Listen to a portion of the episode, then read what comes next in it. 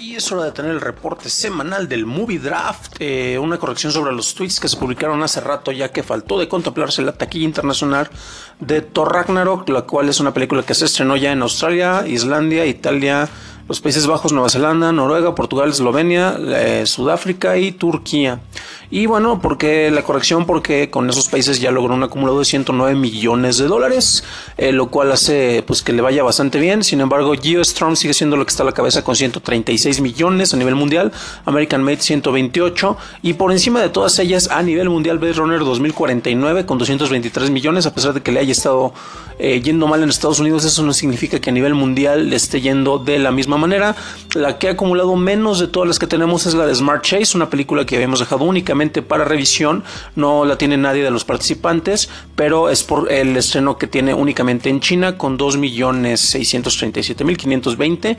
Y de los estrenos internacionales, bueno, Suburbicon es la que está más baja, incluso Coco, aunque solo se estrenó en México, le ha ido muy bien con eh, más de ocho millones de dólares en total. Pero bueno, esto como se refleja en los participantes del Movie Draft en la categoría internacional.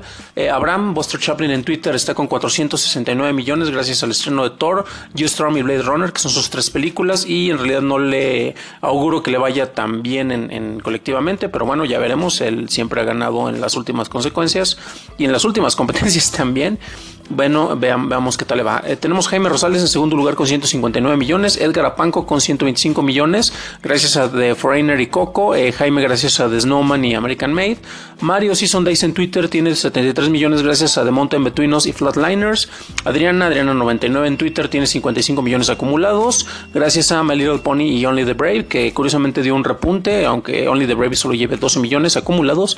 Dani, Dani Sadia, Dani en Twitter lleva únicamente tres millones gracias a Suburbicon, y ni Edith ni yo tenemos eh, algo acumulado porque nuestras películas no se han estrenado. En la taquilla nacional, bueno, eh, Abraham, Buster Chaplin sigue a la cabeza con ciento noventa y cuatro millones en primer lugar en la taquilla en México. Edgar Apanco solo con la de Coco está en segundo lugar con ciento setenta y seis millones, Mario Season Days con ciento tres millones, Jaime eh, veintiún millones, Adriana con dieciocho millones, y aquí ni Dani, ni Edith ni yo tenemos películas en la Liga Nacional que estén compitiendo.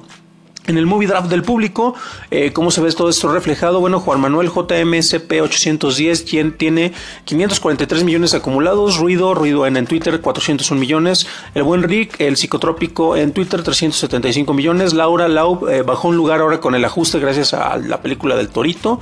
Lau baja del tercero al cuarto lugar con doscientos ochenta y dos millones acumulados. Juan Espíritu, guión bajo Juan Espíritu, tiene doscientos veintitrés millones acumulados. Oriol Wiz veintiuno en Twitter tiene doscientos veintitrés millones acumulados. Alejandro el Salón Rojo, no lo confundan con el Salón Rojo Pirata, doscientos veintitrés millones también, está empatado con Oriol, con Juan Espíritu.